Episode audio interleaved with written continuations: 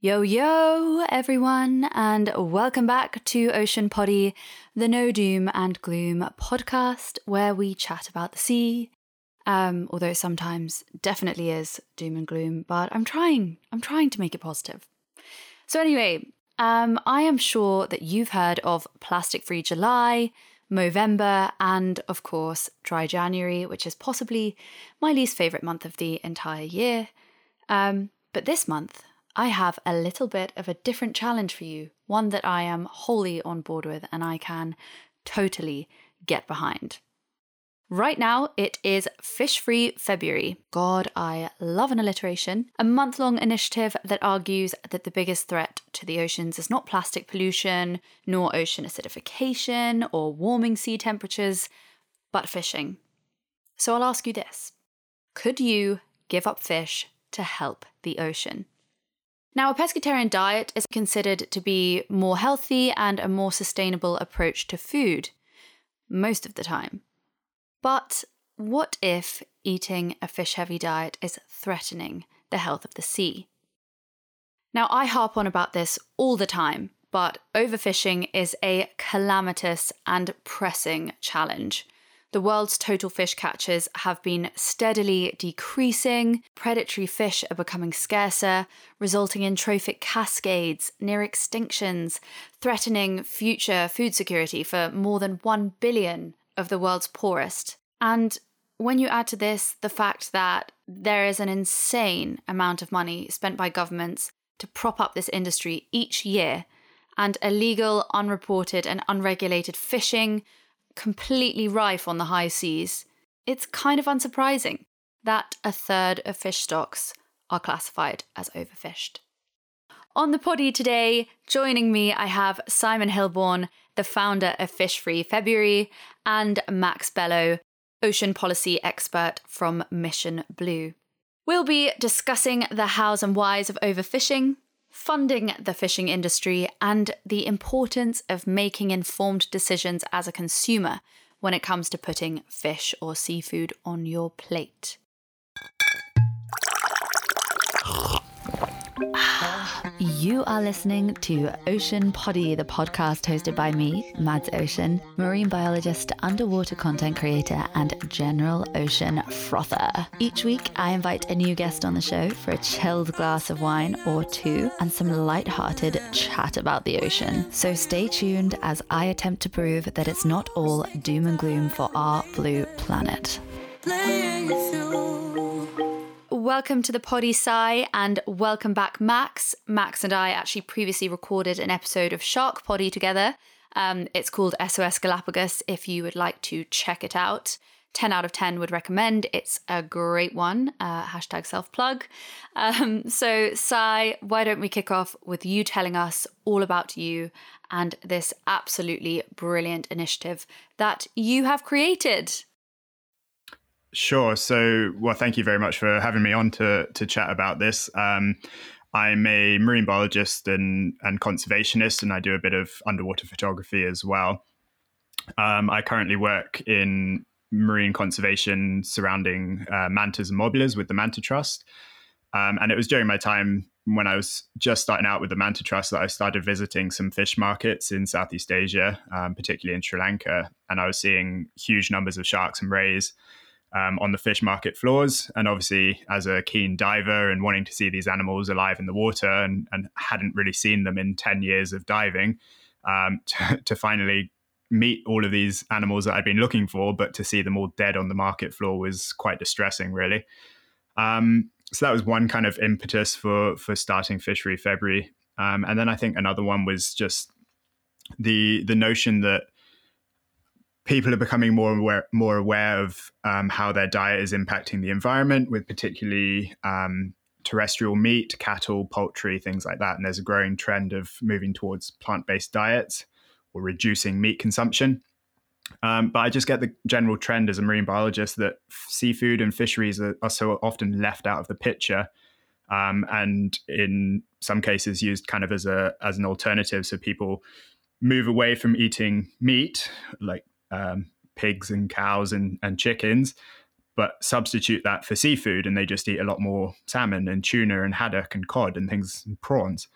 Um, and that kind of confused me a little bit. I was thinking well hang on a second like the oceans are also in a really bad state. It's not just the amazon rainforest and things like that. Um, so yeah that was kind of why i decided to step up, um, set up fish free february to um, follow a similar sort of trend of, of, thinking of reducing meat consumption, but with much more of a focus on our oceans and try and connect people with the issues that fisheries are causing the oceans. Absolutely amazing initiative. I, as a as a marine biologist as well, can definitely second that. Um, it is equally as important to, uh, if you have the choice, to reduce your fish consumption as well as your meat consumption, if that's something viable for you to do. Now, also on the podcast today, we have Max Bello, who is an international ocean policy expert. I will let him introduce himself as well. But, Max, um, tell us a bit more about you and also uh, what are your thoughts on giving up fish and on Fish Free February? Thank you so much. It's a pleasure to to be here with you both guys and um, and know that the work that Manta Trust, um, you Simon and good friends there have been doing there. So it's, it's a pleasure and an honor to be here. Um, I mean, I think this kind of uh, campaigns makes so much so much sense because we constantly, I think, we're kind of trying to fix things. Um, but from the wrong sort of food. I mean, I, I think there we we've seen some of this machine tools is they're not working. Um, they're actually, you know, need to be completely reviewed um, and, and, and it is, you know, many of us, many organizations are trying to push, you know, to how do we make sustainable fishing? How do we fix, you know, uh, fishing? But the question comes to a point where do we really need fishing? You know, and, and I think we should also asking those questions in order to see what really is that we need. Uh, many products that we consume, many products that are being produced whether it's through fishing, whether it's through aquaculture, are doing a huge harm to the ocean. And I think it is important to go back and review whether those things are needed. I mean, do people in the world needs tuna? Maybe some communities in some places where they're really connected, even historically, culturally, with the tuna. You know, I used to work in Rapa Nui, um, Easter Island, and and and the, the community have you know um, since they came into that island um, they have been consuming they depend on tuna. For a fleet that is fishing on the high seas to sell a huge price tuna to the world to people who really can change their ha- habits of uh, you know like food habits i mean do do they really need that tuna? It's not a food security question, no. So I think by reviewing those things from the ground uh, or from the bottom of the ocean, it would be actually a huge um, example, a huge exercise that would help us to maybe, you know, do a better thing, a, be- a better work on this.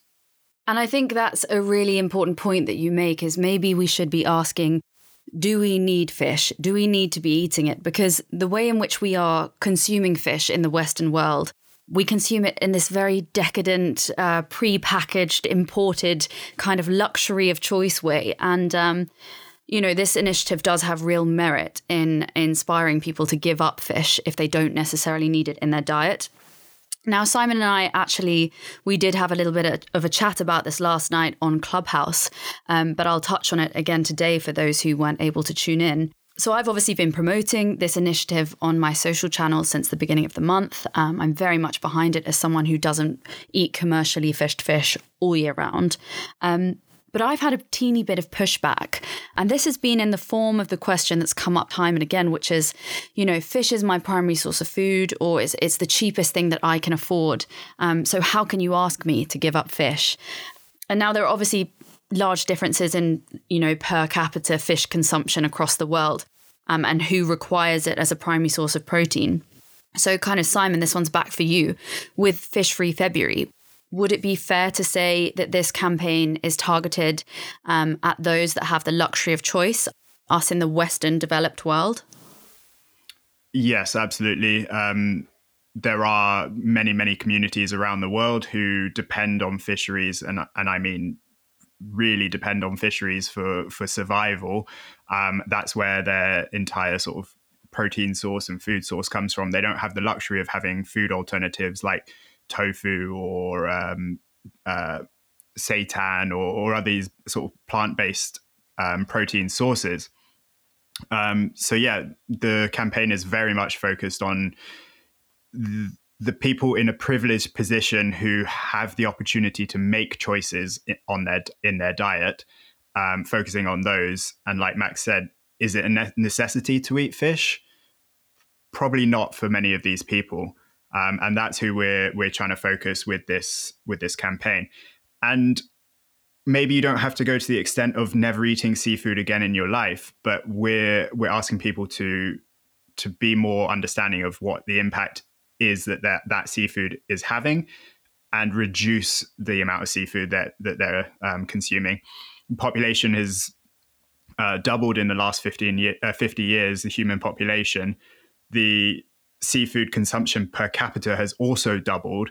So you put the two and two together, and it's just an insane amount of seafood that's needing mm. fish and, and marine life is needing to be taken out of the ocean to to support this um, and it's just getting to the point where i mean population isn't going to start decreasing anytime soon mm. seafood consumption per capita isn't probably isn't going to start decreasing anytime soon so it's going to be more and more pressure on the oceans um, so we need to change something um, and hopefully people will start to to realize that and reduce the amount of seafood that they are eating yeah, and it's actually really interesting that, that you brought that up because I actually looked up um, the stat yesterday.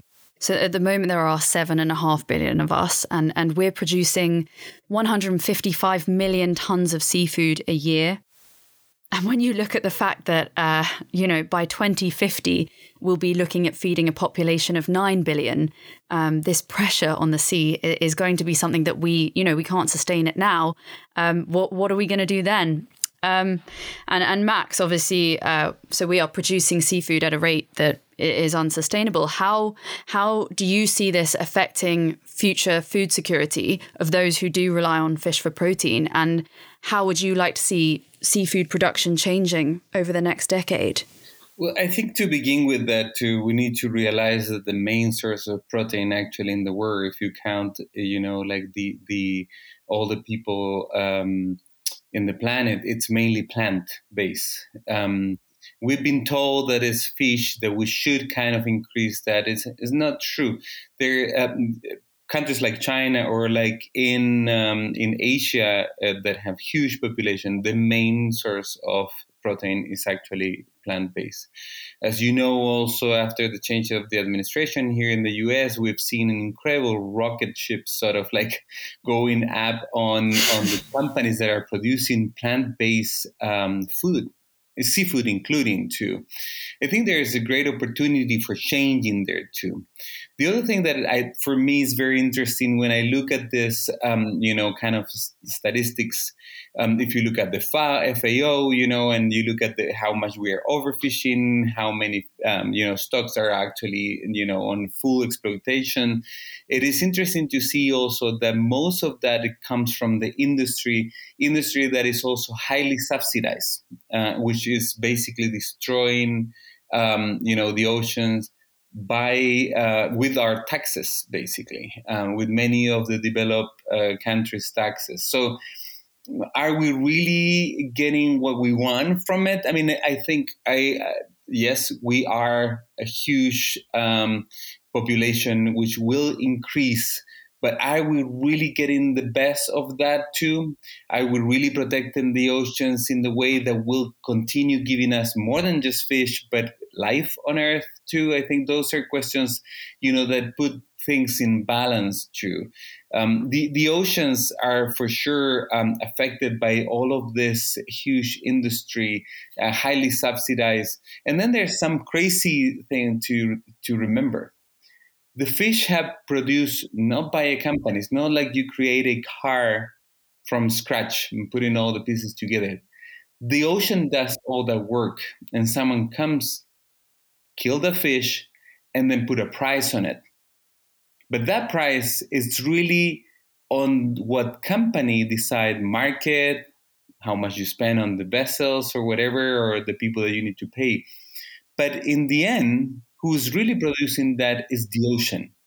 And we are not investing in the ocean in a way, if you want to look at it, you know, purely on a sort of economic uh, way, we are not investing in the ocean.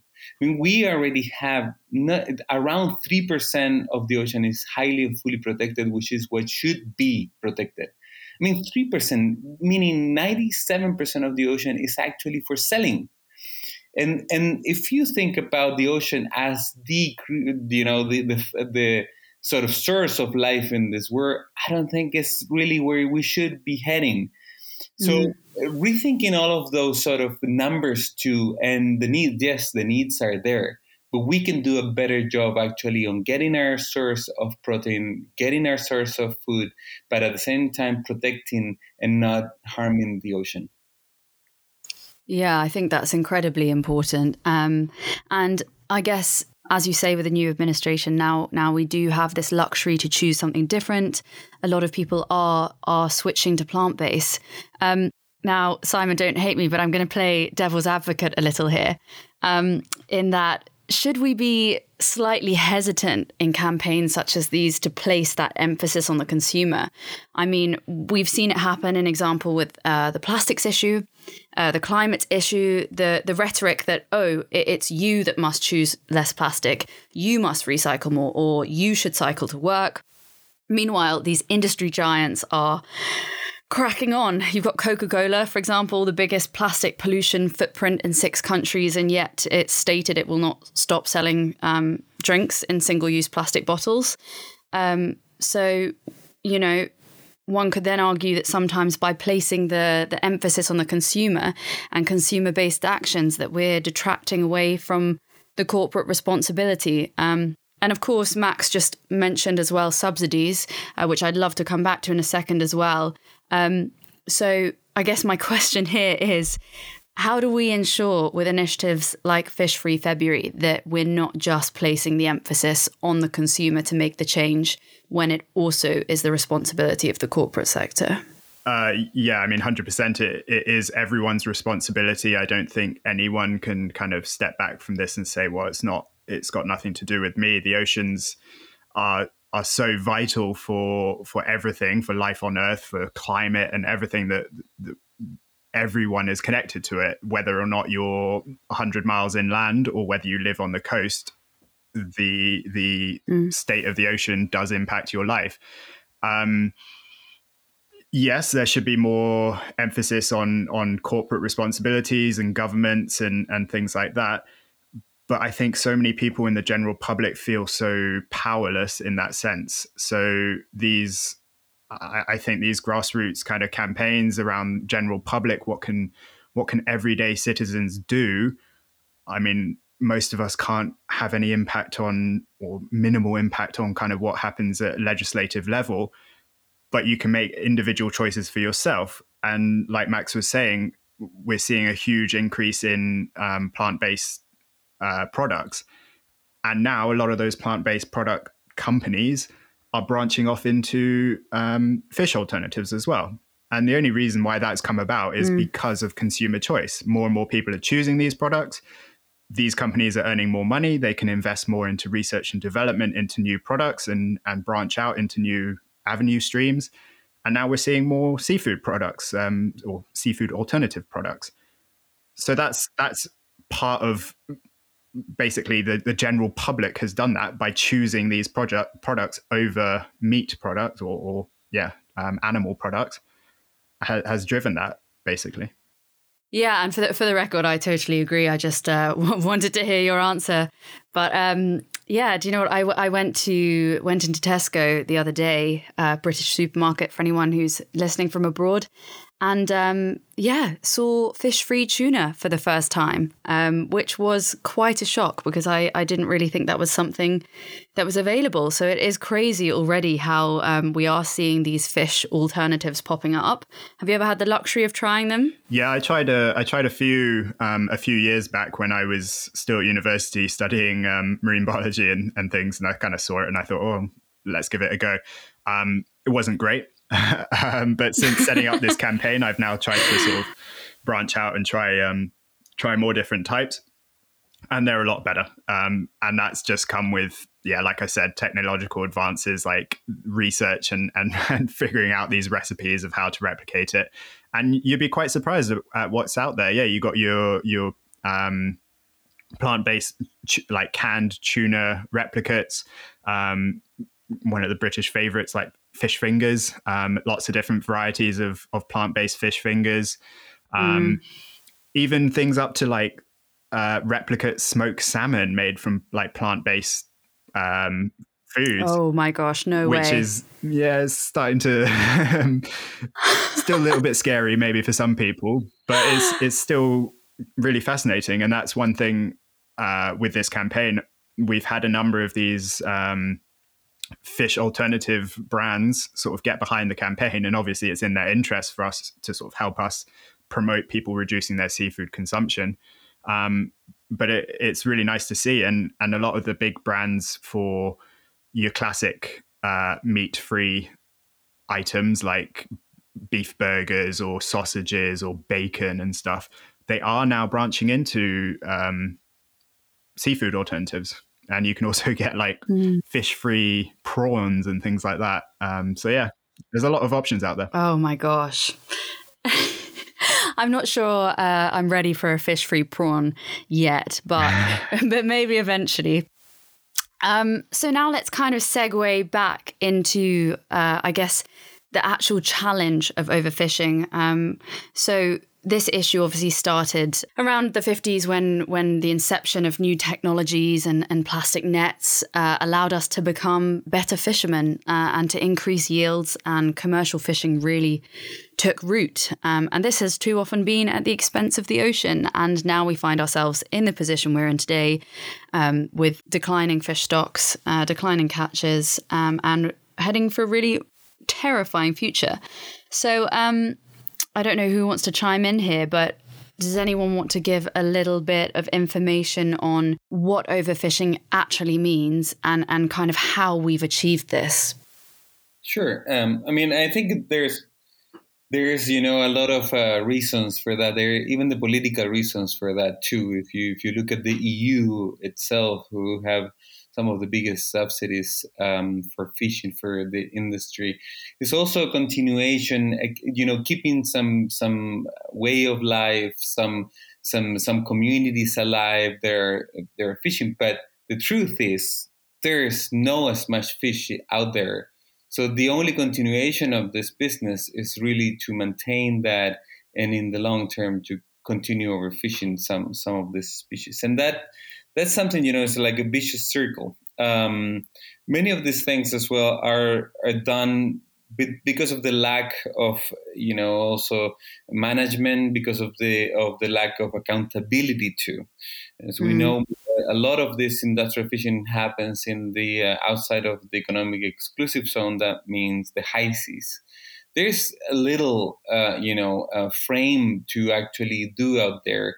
Um, the RFMOs, which are the, uh, the regional fisheries organizations um, set up by the UN, they they have a lack of um, uh, of accountability, and they have a lot of issues to manage more than just you know a bunch of species that they are fish.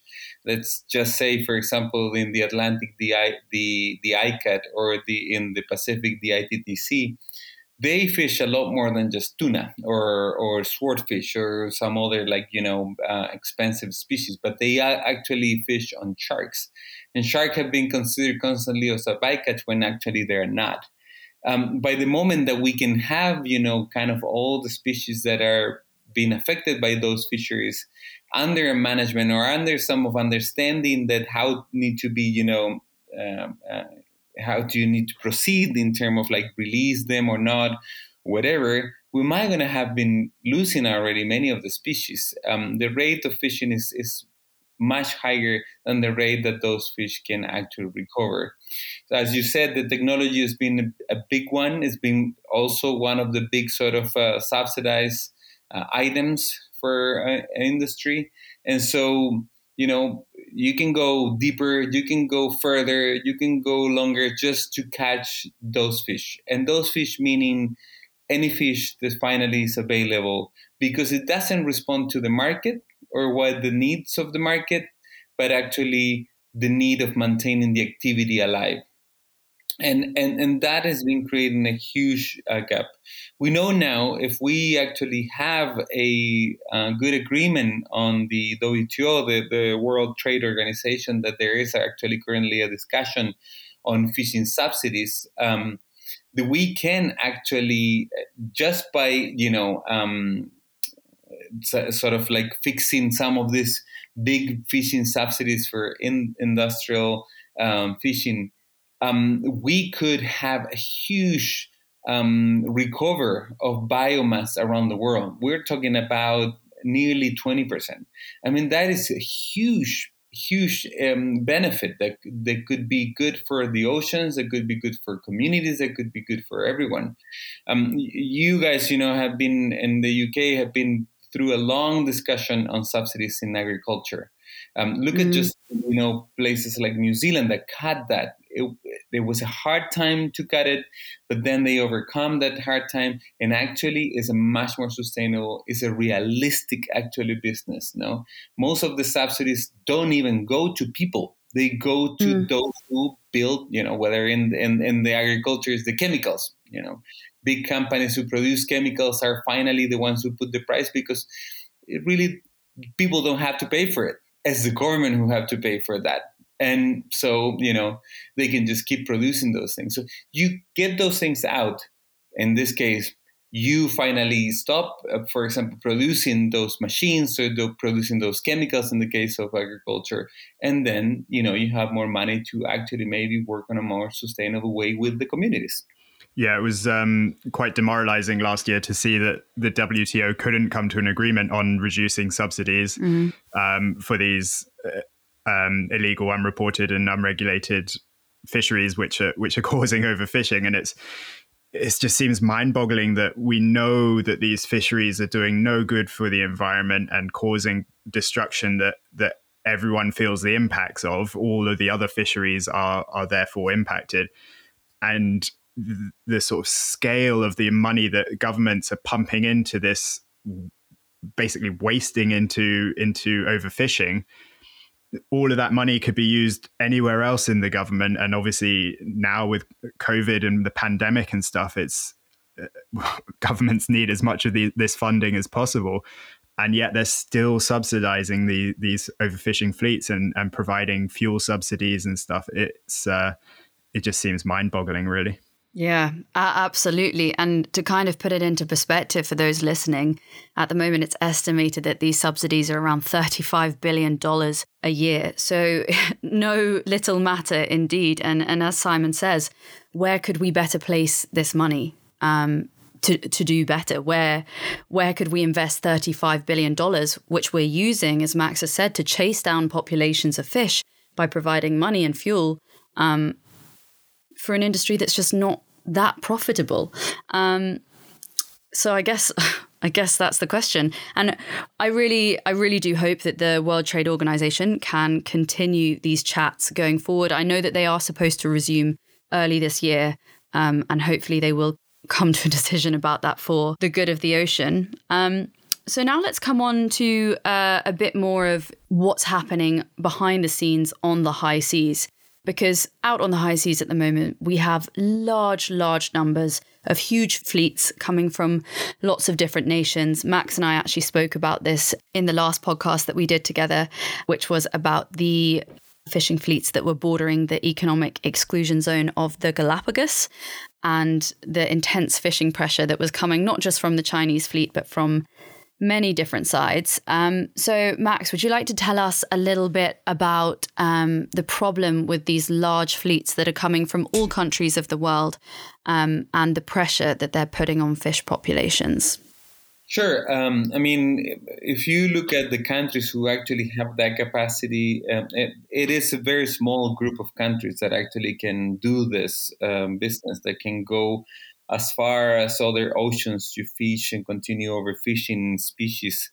Um, I think, uh, as we were talking before, uh, those those um, states, those countries have the capacity to pay for those um, in order to maintain business, in order to maintain uh, ways of life, but they're rooted also on um, on a su- unsustainable sort of way. Um, we have many more people. We have much more technology that doesn't respect, you know, on the cycles of the of life of the many of these species, or destroying, you know, the habitats itself, or we don't even understand what is the real sort of ecosystem, um, you know, components. I mean, fish have been fish uh, uh, or have been eaten by other fish or other creatures. They need that fish. Once you take that fish, actually, we we have a huge sort of gap in that chain, no, and and, and that affects a much bigger in a much bigger way. So I think understanding those things are are key, but particularly also thinking about as simon says also where to put that sort of like amount of money uh, more than about 70% of the ocean it is um, uh, on the high seas uh, which means that most of the ocean is actually um, out of the economic exclusive zone. Not that we all countries do a good job on the economic exclusive zone, but the the lack of um, of frame, for example, to create marine protected areas, to for example have like rules about um, environmental impacts of what happened or what could happen in case you're affecting those resources, ecosystems, or whatever it is outside in the high seas, it is very very little. And we've been for many years actually in a discussion at the UN. I, I have uh, participated also uh, very actively to solve that issue. And many of these countries that actually, you know, they're getting the benefits of the high seas now, they're trying to stop a good negotiation that ends, you know, in something that we can actually take care as a mankind, as a humankind, you know, kind of uh, thing. Because in the end, the oceans you know, don't belongs to us. We are more like we belongs to the ocean. We come from the ocean. Any life here in this planet has come from the ocean. So if you think about it, really we don't own the ocean, but we should be more, more taking care of it because of the source of life, as we said before. Um, thinking about that huge, massive piece of the planet that is pretty much unmanaged or is managed for just few um, extractive issues. I think it is one of the biggest deals that we need to do as humanity in the next few years. And so, do you think that protecting the high seas going forward in terms of securing protected areas and all this, uh, especially when you think of the 30 by 30 campaign, um, which for those listening is an initiative to protect 30% of the world's oceans by 2030. We're obviously talking about a huge, a huge expanse of ocean. Um, so, you know, my question is how how are we going to go about policing these areas? Do you think it's through international treaties and policy, or do you think we will actually have to have a physical presence there? So yeah, I mean, I think we need more marine protected areas. Um, if we if we are about to you know take care of uh, of this massive source of life, we need to protect it in a good way. And and marine protected areas, highly and fully marine protected areas, you know, there's so much information already that actually they are having incredible benefits for uh, humanity, for communities, for for the ecosystem itself, or whatever. Um, I think it's uh, you know the, the, the we need to do that. We need to do that in the high seas. It's happening. If you look at the Antarctica, for example, um, marine protected areas we have the Ross Sea and um, in the Antarctica marine protected area that actually it is the biggest marine protected area on Earth. Um, it is possible. It is possible. And when I get this question of like, so how are we going to implement? How are we going to actually, you know, enforce that area? I said, mm-hmm. well, you know, what about putting the same resources, or how do we actually doing on uh, managing or you know taking care of those activities that are happening there currently. You know it's not that you have to do something new in a way. That question always have been there. Um, you know how do we actually enforce how do we actually you know implement um, fishing um, in in areas? That that actually takes a lot more um, uh, you know careful looking into the detail of what they are doing how they are doing it how much impact is that creating for the ocean itself. And and so I, I try to turn that question on let's use the same resources or, or let let's in, invest as i said before in in the ocean. Because the ocean is producing all of this good you know sinking carbon producing oxygen you know 50% of the historical oxygen oxygen that has been produced pretty much in the in, in the planet comes from the ocean. So how we are investing back you know and money there is money um, just a last report on the um, uh, on the organization of developed countries um, just a couple months ago show us that 0.1% is being invested in protecting the ocean. It's not that there there's no money, it's how we are allocating that money. And we need to bring up, and I think that's the kind of thing that I love about your program itself, is that you're calling the attention about the importance of the ocean. And that will maybe place the priorities in a different way. I completely agree with Max. Um, we're just not investing enough money into the protection and, and securing sort of uh, life in the oceans. When you look at marine protected areas or you look at um, enforcement of marine protected areas or, or management or anything like that, it's we're just not putting enough money in. And you think of the amount of money that comes out from and is earned from the ocean, um, be it from fisheries or tourism or any of this, all of it relies on an incredibly healthy ocean. Mm and like Max has said, we're we're reaping the rewards and and take take take, but we're not investing and and funding the longevity of this ecosystem, which um, which we really need to be doing. And I guess you could say that perhaps we take some of that $35 billion that we're using to subsidize the destruction um, and repurpose it to reinvest in the ocean and bring about something slightly more positive there there are countries actually who are investing on that. There are countries actually leading that discussion on at the WTO who have been providing information on how they are actually subsidizing the fishing sector without harming the ocean.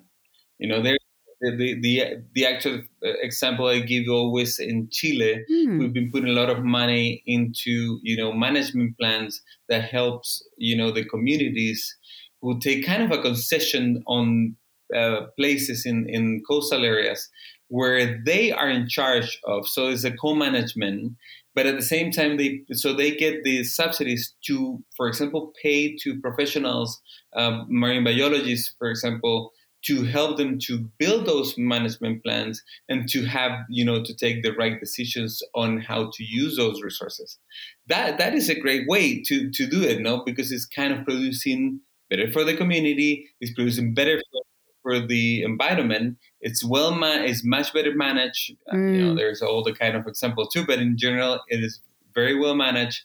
And then you know, so everyone is is a very win-win sort of situation. Mm. Yeah, for sure. And, you know, I'd actually love to kind of bring it into the c- local community aspect as well and, and kind of bring it back to something that Simon was saying at the, at the beginning and his motivations for Fish Free February. Um, so, Simon, you spent some time in Sri Lanka with Blue Resources Trust um, and uh, at the shark and, and ray markets. Now, this community, obviously, my understanding is they're not massive commercial fishermen, um, and that that it's the local community. And in this case, working out how to translate the impacts of overfishing to a local community, how do you think we can, having been there on the ground, best, you know, raise these questions with the local community and encourage them. Um, not maybe encourage is not the the right word, but uh, as was Max was saying with this initiative, having having the marine biologists there, what, what's your perspective on how we can, um, you know, better engage with local communities on on this topic? Yeah, well, I mean, I think a lot of the time fishermen get a lot of stick for being the the culprits in this situation and and mm.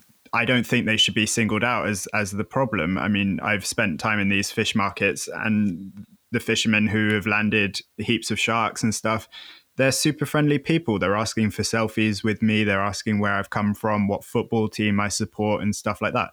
They're nice people. Um, they are just trying to survive and they're trying to put food on the table for their families and buy school books for their children and buy uniforms for their for their kids to go to school and stuff. Um, so to to single them out as they're the bad guys and and it's them who are killing the sharks and rays and and and stuff like that, I think is is really detrimental to to the sort of conversation. Um, mm. But what did strike me when I was there was they would unload all the tuna onto the onto the fish market floor, and they would kind of sort it on what was the the, the best quality tuna and stuff. And I was stood there talking to one of the guys who was kind of helping auction bits off, um, and he was saying that some of this high grade tuna would be exported to Europe and to America. So mm. then it sort of comes back around in circles, and it's it's no longer these sort of fishermen fishing to feed their local community and sort of like um, much more localized. It's now people in developed countries over in Europe and stuff are having uh, are basically funding this this fishery essentially or having a having a part in it. So it's much more connected.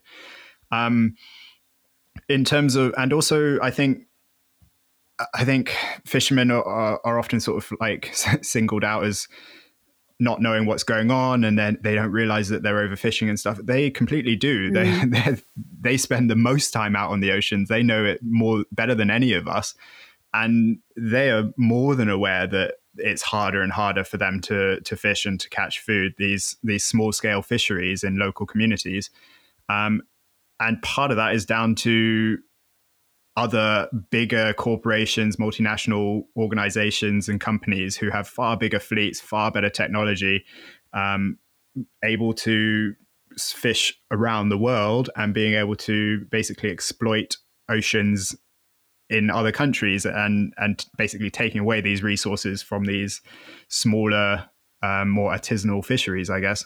Um, so yeah, I, I mean, in terms of education, I don't think that they need to be told that overfishing is happening and that it's harder to catch fish. I think they're very much aware of that. And yeah, so it's it's a case of sort of working with these communities to to find yeah. ways that we can uh, better manage stuff and and make it more productive, which yeah is is the tricky bit. Yeah, exactly. Um, I, I couldn't agree more, and um, I think yeah, in, in general there is a a very big vilification of um, of fishermen in general, not just for the shark finning industry, but kind of all over. Um, and yeah, I think it's incredibly important to realize that you know the real culprit is the demand. Um, yeah, no, I think it, I think it's interesting that you say that that they don't need to be educated because I, I, do I, I, agree that in some places for sure I think um, you know as you say they spend the most time out on the ocean um, and and you know they know which fish are there. But I, I have actually come across fishermen in the past who have flat out denied that it's a thing um, and have just said no. The ocean will keep giving, which is a wonderful belief, but um, as we've seen with the collapse of lots of local artisanal fisheries across the world, that that is not the case. But I mean, that's just one very, very specific example um, of where you know education would be important, but it obviously is on a, yeah, on a case I by mean, case I, I think you, basis. I, Max, do you have any thoughts with, on this? Both of you, but I think it's important to also, uh, as you said, I, mean, I, I think um, you, you, know the, not all, all the fishermen are, are, are good fishermen, and, and even between the fishermen, they know that very well and and and I agree that they've been singled out and and they've been driven at the same time by the market and you know and buyers and and all of that. I mean, I've seen examples in Costa Rica where you know a single guy would come from from Mexico and it would you know buy tell them like I give you all the all the way to fish this type of race and they will fish completely you know just to zero and and they know what they're doing yes they are mm-hmm. much more vulnerable economically you know and those communities are many ways left behind there's little to do but they, that is also kind of a vicious circle you know and countries in, like in latin america for example you know they react because there's a huge vote, you know source of votes that might going to vote this way or that way. So it's better to keep them, you know, happy. Um, and, and that many times means let's not regulate, let's not do anything, let's not touch them. And that only creates, you know, poverty in the end because you let them, you know, without the resources of science itself or management, they will overfish those uh, those stocks which means that then they will not have that to to to sell, which will you know create more economic uh, problems in the long term.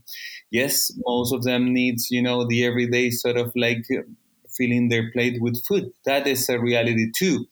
But we should be thinking about both things, um, you know, short and long term. Otherwise, we're going to continue on this escalation of, you know, um, overusing resources and and and and stopping this kind of short term political game of letting you know this to to happen um, and not taking any care of that. And I think many fishermen I know they are aware um, and they're trying to change that way too, um, trying to get out of this of that circle. So there there is a lot to do really um, on on on on that way, but I think it's it's a much more complicated sort of picture um, of whether they are or not the ones to blame. I think it's it, you know it, it's whole as a whole society, as a political system, it's a it's you know like it's a market. It's the it it, it is vulnerability, it's poverty. It, it is also in many cases ignorance too. It is also um, you know kind of marginality um, ways. I mean again, I work in Latin America where the many of the communities, you know, are extremely poor, and so they're a lot more vulnerable.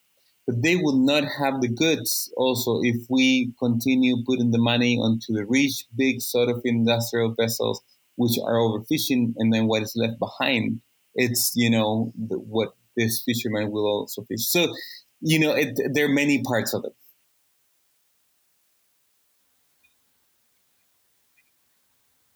Yeah, for sure. It's uh, it's it's a huge topic, and it's um, so many different aspects, and it's definitely a tricky one to tackle.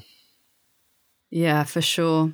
But now let's come on to something a bit lighter. Um, let's spin it towards solutions. Um, I'm going to throw one out there quickly. This is very controversial, but um, farmed fish, yes or no? Nope.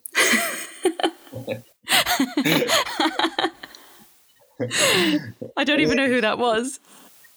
Look, look, I, I mean, I, I, I, tell you, I, I, I, am from Chile, the second um, biggest producer of salmon. Um, probably the salmon that, that you eat might even come from from uh, from from Chile.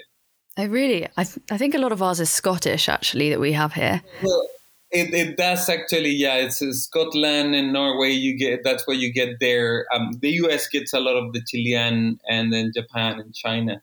Um, it is a huge industry, um, but there are a couple of things to to understand there. It's you know, um, in in this particular case, it's again people who can pay for that. You don't really need the salmon, you know. It's an acquired taste, and it's something. It's something that you can pay for um, which is people who can pay for a different sort of you know food. Um, but that is driving you know one of an incredible ecosystem like the Patagonian fjords to destruction. Um, you know, species, endemic species like the the Chilean um, dolphin. Um, you know, is it's been you know under threat because of this situation of this salmon farming is going everywhere. It just they they are everywhere, but think about a species that is not even doesn't even belong there. Um, the, a species that then is, is produced in massive way because it's volume basically what is being produced there in Chile uh, from the same companies that are in Scotland, and there are 50% of them they're actually from Norway, but they act completely different. So you know, salmon farming in Chile produce at least a hundred more times antibiotics into their production than Norway, and that is because of the management they use. No, um, I mean, let's produce more.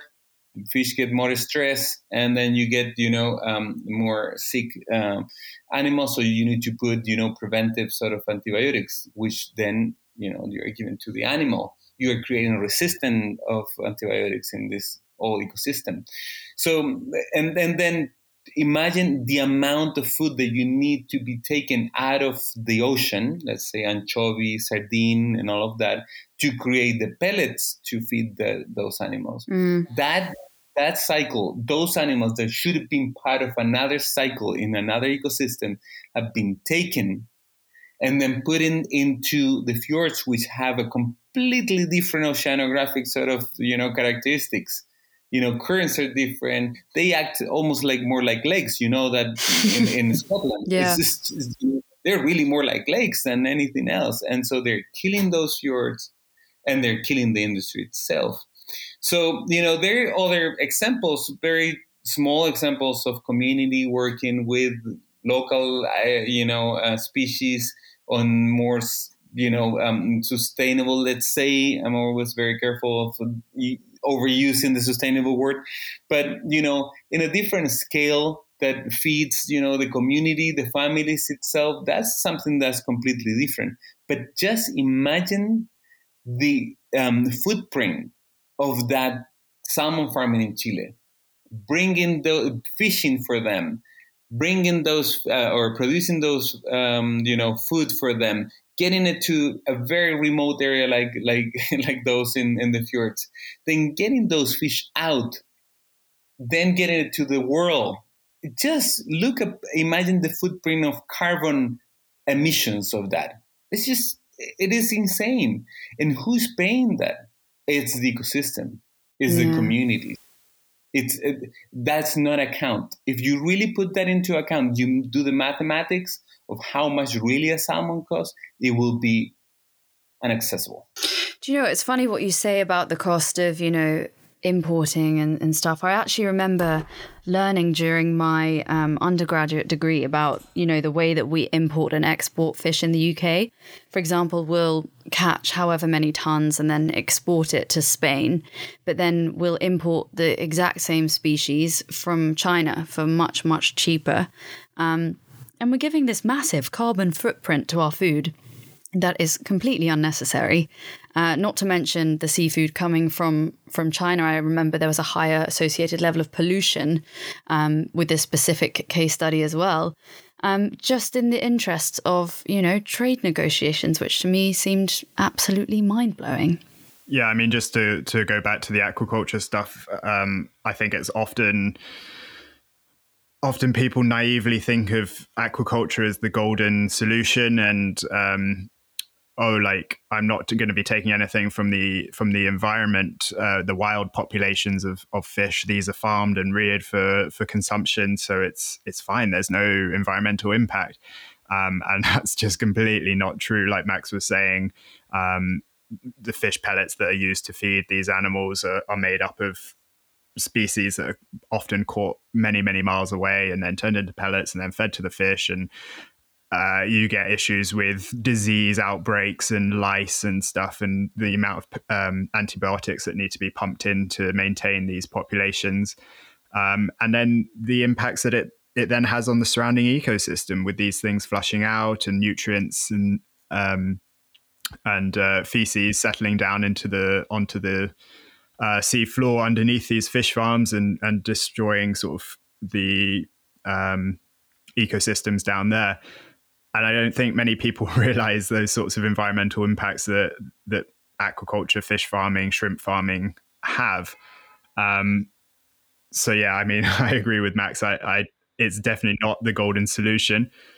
Um, yeah, but yeah, it often is portrayed as being that, which is a bit worrying. Yeah, definitely. Yeah, I think it's it's being sold also as a you know like kind of like there's overfishing, and so recognizing that there's overfishing, and so this is the silver bullet to kind of fixing that. But actually, if you think about it, we might not need that if we would be good on managing where we are not managing well. No, um, so you know, wild mm-hmm. fish and and and it seems to be interesting to me that normally it's put it like like if it's out of like out in the space like those fish are going to grow out just you know like magically but as you said simon as i said before you need an input of food to feed those animals, mm.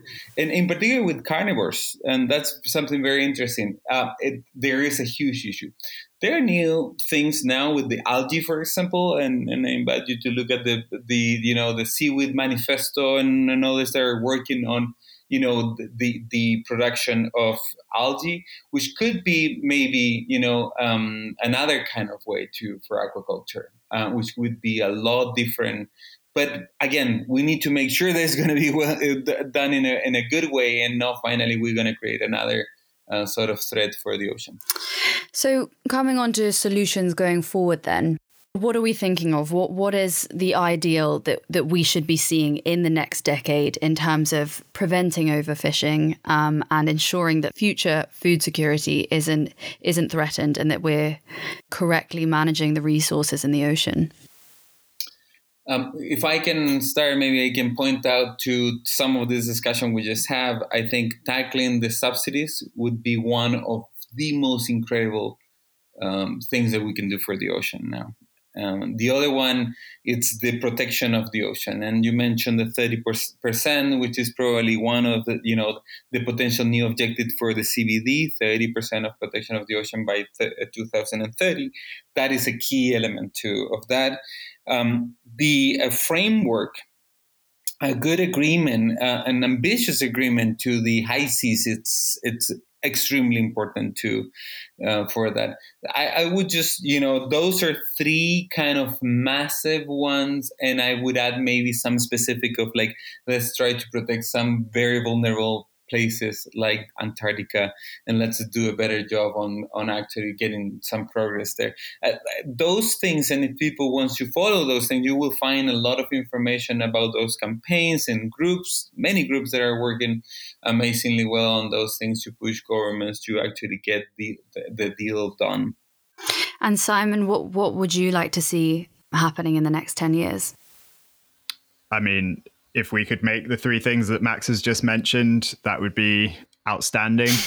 um, I think on top of that, that it would be good to see a global reduction in consumption per capita. Um, it would just alleviate the pressure whilst we're working towards all of these things because it is something we can do. Like everyone can do it now. We can just eat less seafood. It's it's quite simple uh, for everyone who's in a in a privileged position to do so. Um, tightening up of quotas, um, mm. really sort of knuckling down on the, on the quotas and, and really following the sort of best scientific advice. And like Max was saying, um, protecting 30% of the seas, but ensuring that that protection is meaningful um, and enforced, I think is is incredibly difficult, but is so important. Um, we see so often that marine protected areas are, are merely paper parks and such a small minority or, or, segment of that is actually fully protected and, and effectively um, managed. So, um, but yeah, I think um, I think that's about it. yeah, well, I, I couldn't agree more. yeah, just just those, just those few things on the list. So listen up, everyone, um, guys. I think that's about all we have time for today. So uh, thank you so much for coming on. It has been absolutely great to chat all things overfishing and fish free fish free February. Gosh, it's the end of the day. I can't speak now. Um, Simon, for anyone who'd like to know more about the um, initiative, uh, where can they where can they go? Yep. So we've uh, we've got a Facebook, Instagram, and Twitter, and our website is www.fishfreefebruary.com. Um, we've got some resources on there. I I am hoping to really expand those and develop those in the next year or so. I've been quite focused on February this month, um, but over the next year, I'm really hoping to to build on those resources. Um, we do have a, a pledge on there. Um, you can find it on our website, and if you do want to go fish free in February to to help the cause and raise awareness about these sorts of things, um, it'd be great if you um, put your name down on the pledge. Absolutely brilliant stuff. Um, and Max, is there anywhere that people can find you on Instagram or social media? Uh, sure. I mean, Instagram, um, Max underscore Bello. Um, and then on Twitter, too, I'm very active in Twitter um, in Spanish and in English, of course. Uh, um, so you can follow Max uh, underscore Bello underscore M. So um, yeah, those things I really appreciate, and I and I would like also to invite people to follow Simon. I think Simon, thank you so much for what you are doing. I think it is great. Even if, even if people stop maybe one day or at least think about what they are eating, I think it just makes a huge difference. Uh, and so please uh, count with us with Mission Blue. Um, I would love to also, you know, support um, your effort. I'm sure Sylvia Earle, which is my my friend and my colleague, uh, will be more than happy to support you. So let us know how we can, um, and, and, I think that would be incredible. And thank you to you, Mads. I mean, like this is a great uh, thing that you're doing, trying to bring you know the ocean to all the ears of people. Well, thank you world. for coming on. It's uh, it's people like you and Si that that really make it a great podcast. So yeah, thank you so much, guys, for your insight today. Um, and yeah, I think we'll leave it there. You have been listening to Ocean Poddy with me, Mads Ocean. As always, you can find the podcast on social media as at Ocean Poddy and me as at Mads underscore Ocean. For additional episodes and info about the poddy, head over to our website newwave.store slash ocean poddy. And remember, it's not all doom and gloom. Stay healthy and have a happy week, guys.